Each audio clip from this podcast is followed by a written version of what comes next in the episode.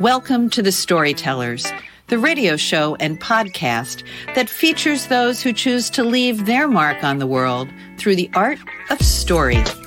I'm your host, Grace Sammon. I look forward to our time together today. Now, let's meet our storyteller. Strock is a self proclaimed Renaissance woman.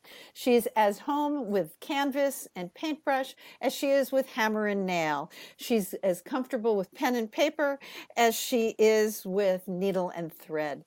Today, we're going to be talking about how she is also a Renaissance woman across multiple genres of writing.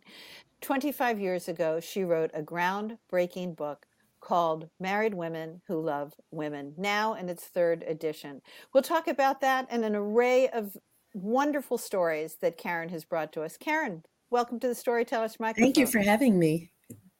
I'm yeah. so glad to have you on to talk about the array of things that you write, but also to celebrate a third edition of Married Women Who Love Women. Congratulations. It's considered now a classic, so I'm very excited about that. You know, and it's still helping a great many women. Mm-hmm. So let's talk a little bit about this. It was 25 years ago, a very different point in time, but talk about the impetus to write the book and what the book itself is about. I, I would just like to start with I always had a secret dream of being a writer. And in college, I got my first paperback with a C, and I said, What can I do to improve my writing? And the professor said, Honey, some people are writers and some aren't, and you're not a writer. And I believed him, didn't pick up a pen for more than 15 years. So I just I like to share that story so people will know. Don't listen to anyone who says you can't. Everything's listen possible. to your heart. But married women came about because of um, my own personal experience. I was having coffee with my best friend. I looked across the table and I thought, "Oh my God, I'm in love with this woman." I was married 25 years, had two kids, a great husband, and I didn't know where to turn, who to talk to. And I started writing. What started as, as a catharsis for myself I realized there were so many women going through the same kind of discoveries. And I'm a pretty gutsy person, and it was the most difficult thing I've gone through. And I realized if I'm that gutsy and, uh, and I'm going through it with such difficulty, there's other women needed help. And so my catharsis became my book, which became a catalyst for a great many women. And um, one of the first times I was talking about it, this woman comes in clutching the book and sobbing. She said, I would have come through any kind of storm, any kind of weather to tell you your book saved my life. She had planned her suicide and was on her way home. She thought she had a husband and children, and didn't know where to turn, who to talk to, and she thought the best thing she could do for her family was kill herself.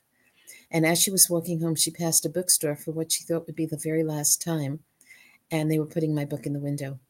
And when she saw the title, Married Women Who Love Women, she knew she wasn't the only one and she decided not to kill herself.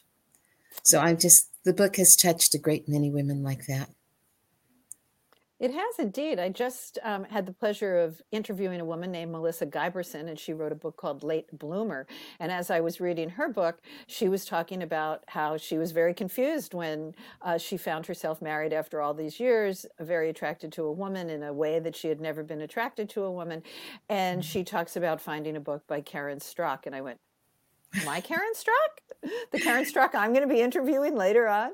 So uh, your book continues, even though it is 25 years old, continues to um, impact Absolutely. women.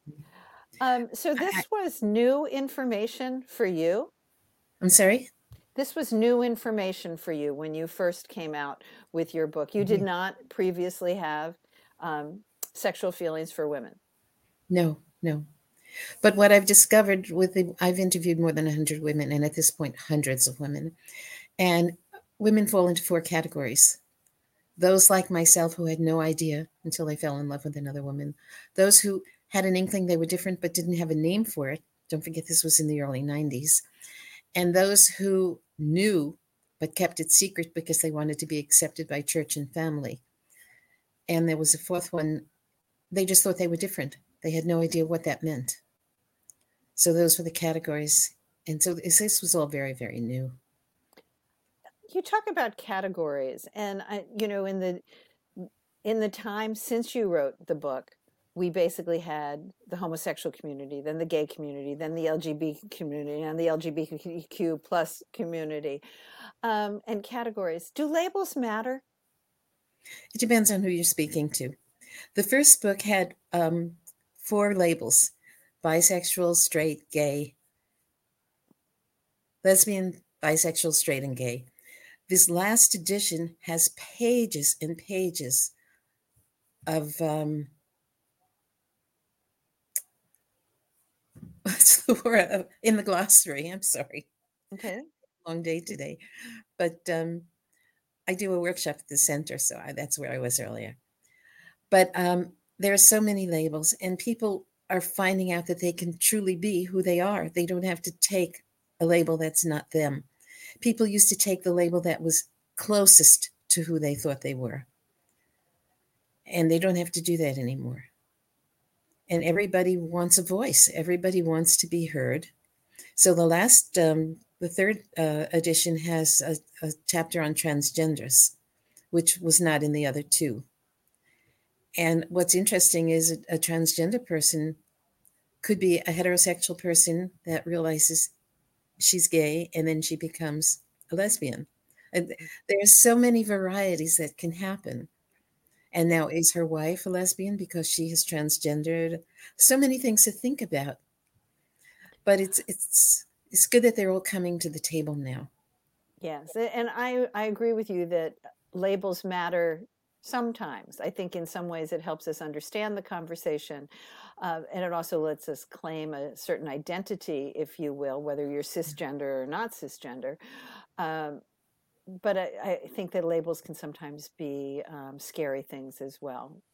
Well, a lot of women in my first edition identified as bisexual because they were married and whether they were being sexually intimate with their husband because they felt they were supposed to be, many of them were, so they labeled themselves bisexual until they became comfortable enough to realize they weren't.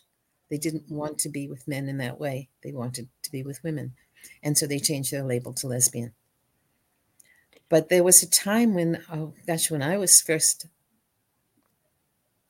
becoming comfortable with the word, there was no one home. I remember turning on the television and turning on the water faucets and the radio to say the word, because God forbid somebody might hear that word outside you know so we've come a very long way and it's it's healthy you know the place we're in now. Yeah. we've come a long way in terms of um, many ways to talk about sexuality and we've also uh, come a long way in how we want to live our lives regardless of where you are. You've chosen to stay legally married to your yes. um, husband. We're in a redefined relationship. I know him since i'm 16 years old. I wouldn't throw him away and he wouldn't throw me away. And so we've we've gone through our ups and downs and we've come to a, a I think a very comfortable place. My daughter said uh, a while ago she said i think you and dad have the best marriage i know because you actually talk to each other.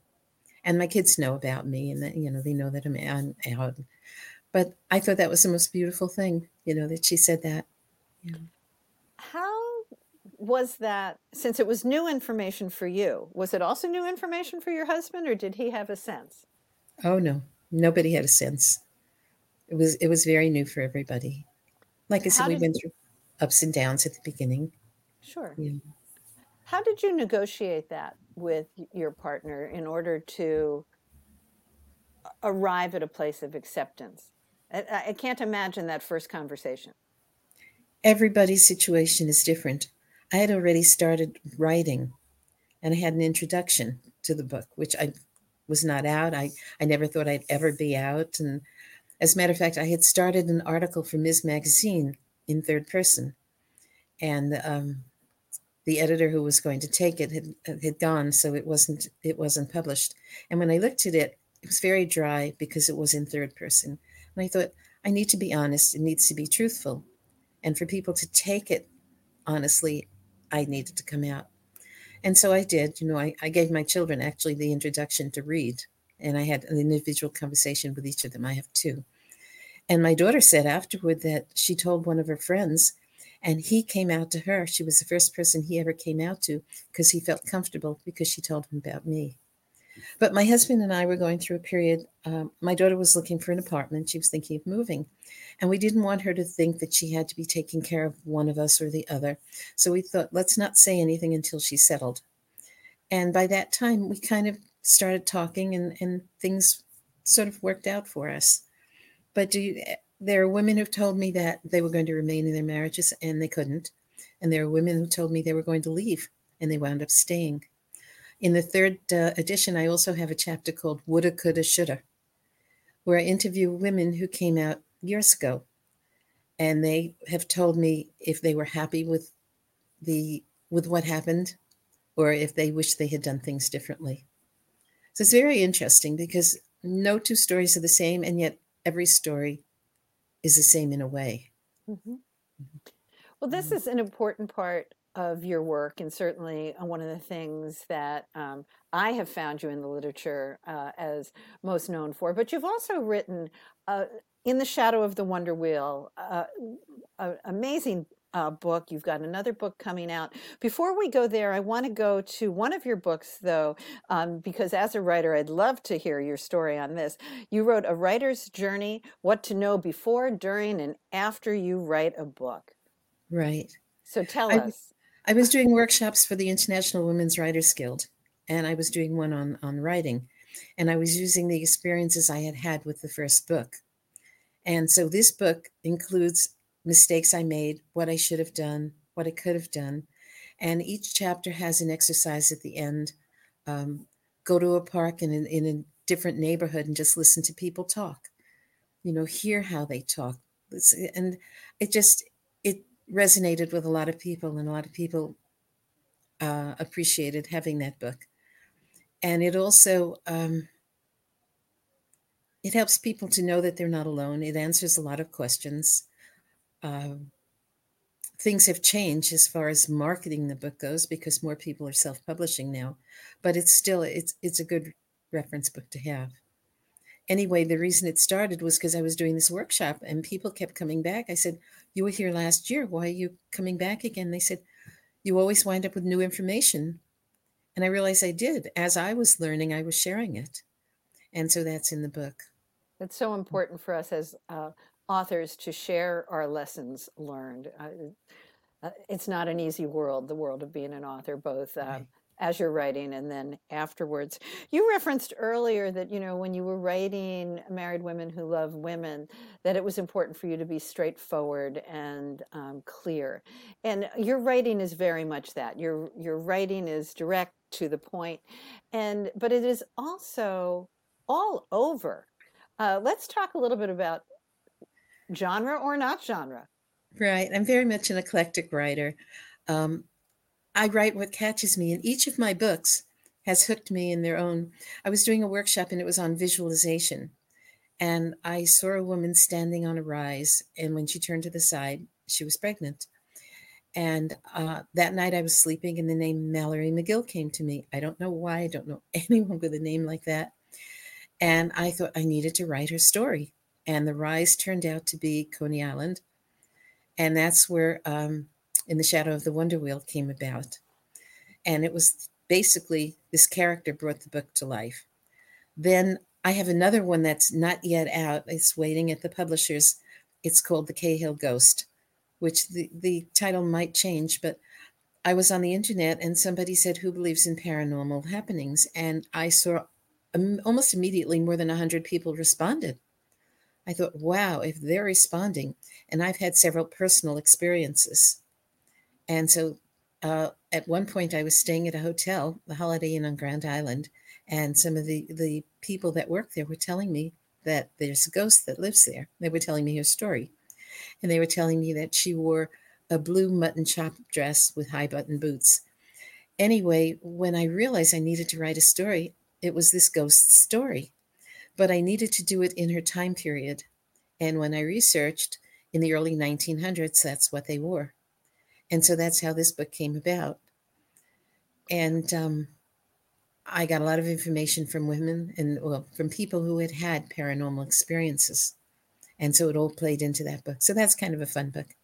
Then I did another one. We lived in Buffalo and we moved there right after the blizzard of 77, which I don't know if you remember, but you couldn't see the stores. The piles mm-hmm. of snow were above yeah. the stores.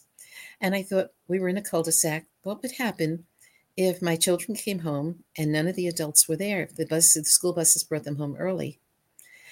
And the thing is, in Buffalo, they couldn't have been stranded for long.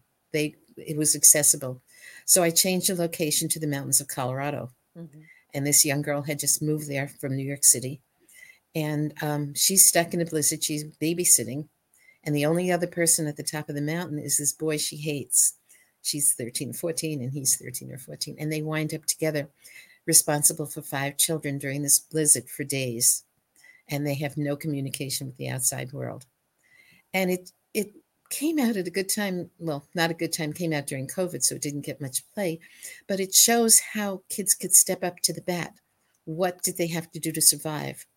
So that's a young, that's a YA book. that's a middle grade chapter chapter book. But whoever has bought it for their children or their grandchildren has said to me, "I read it first and I couldn't put it down." Oh, I love reading YA. I just, so it's I, yeah, it, it, it's so good. So Some, you have written um, in the shadow of the Wonder Wheel, which just I love the title for anybody who's listening who is a New Yorker. The Wonder Wheel is the largest, probably not the largest, but when you're little and you're growing up in New York, the largest Ferris wheel, and it's got carts swings. that go in and out. It's it's just an amazing place, and it towers over so many things. So the title well, what, is Go yeah, ahead. I'm sorry. No, what happened was the people who read it loved the characters. There's especially there's a character called Moses. He's a streetwise kid, and when I went to school, this was in the first grade. I remember there was a boy that everyone went to him with their questions, with their problems, with to solve everything, and he stayed in my mind all these years. And this became Moses, and he's the uh, the problem solver, and he helps the detectives find the missing children. And, and um, are those the characters so, that show up in your ghost story? No, no.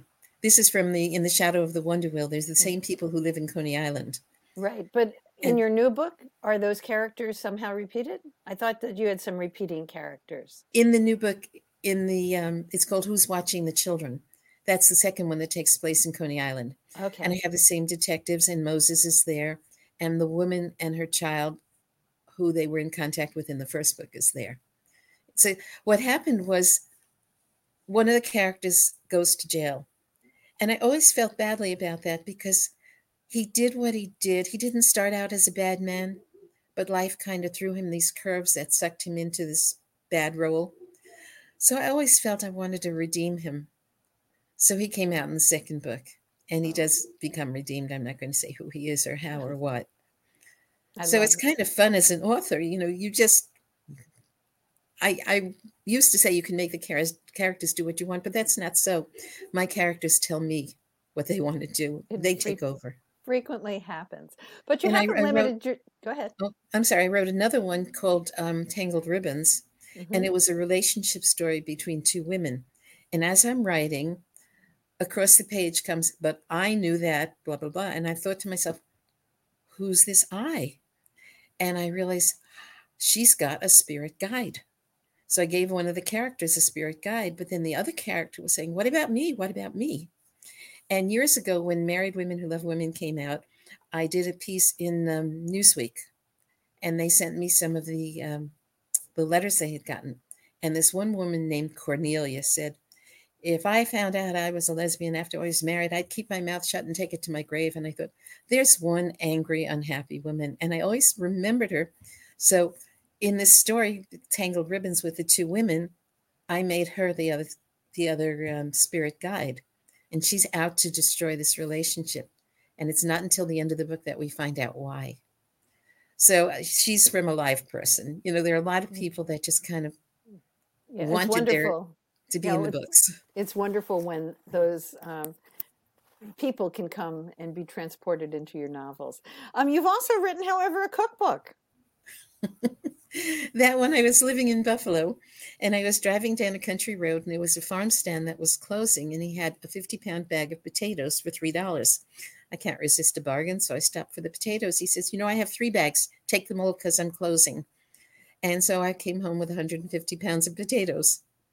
And that was the start of that book. I gave my kids bags and they went all over the neighborhood to go. They gave potatoes to everyone. And then my neighbors started sending me recipes and that's how that book came about. I had to put them all together. It's so wonderful. it's all potatoes. It's called um, Potatoes with Appeal. Yes, very clever, very clever. And it has, uh, all, you know, appetizers, desserts, etc., etc. with potatoes. Well, there's so much to find in Carren Strock and her writing. Uh, Carren, what is your website, please?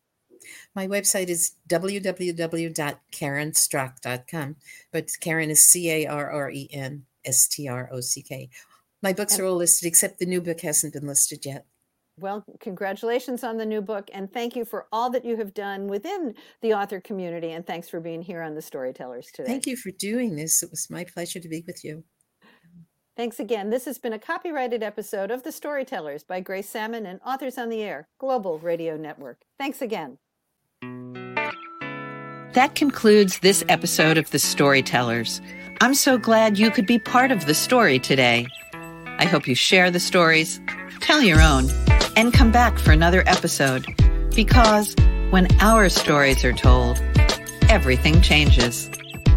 I'm Grace Sammon.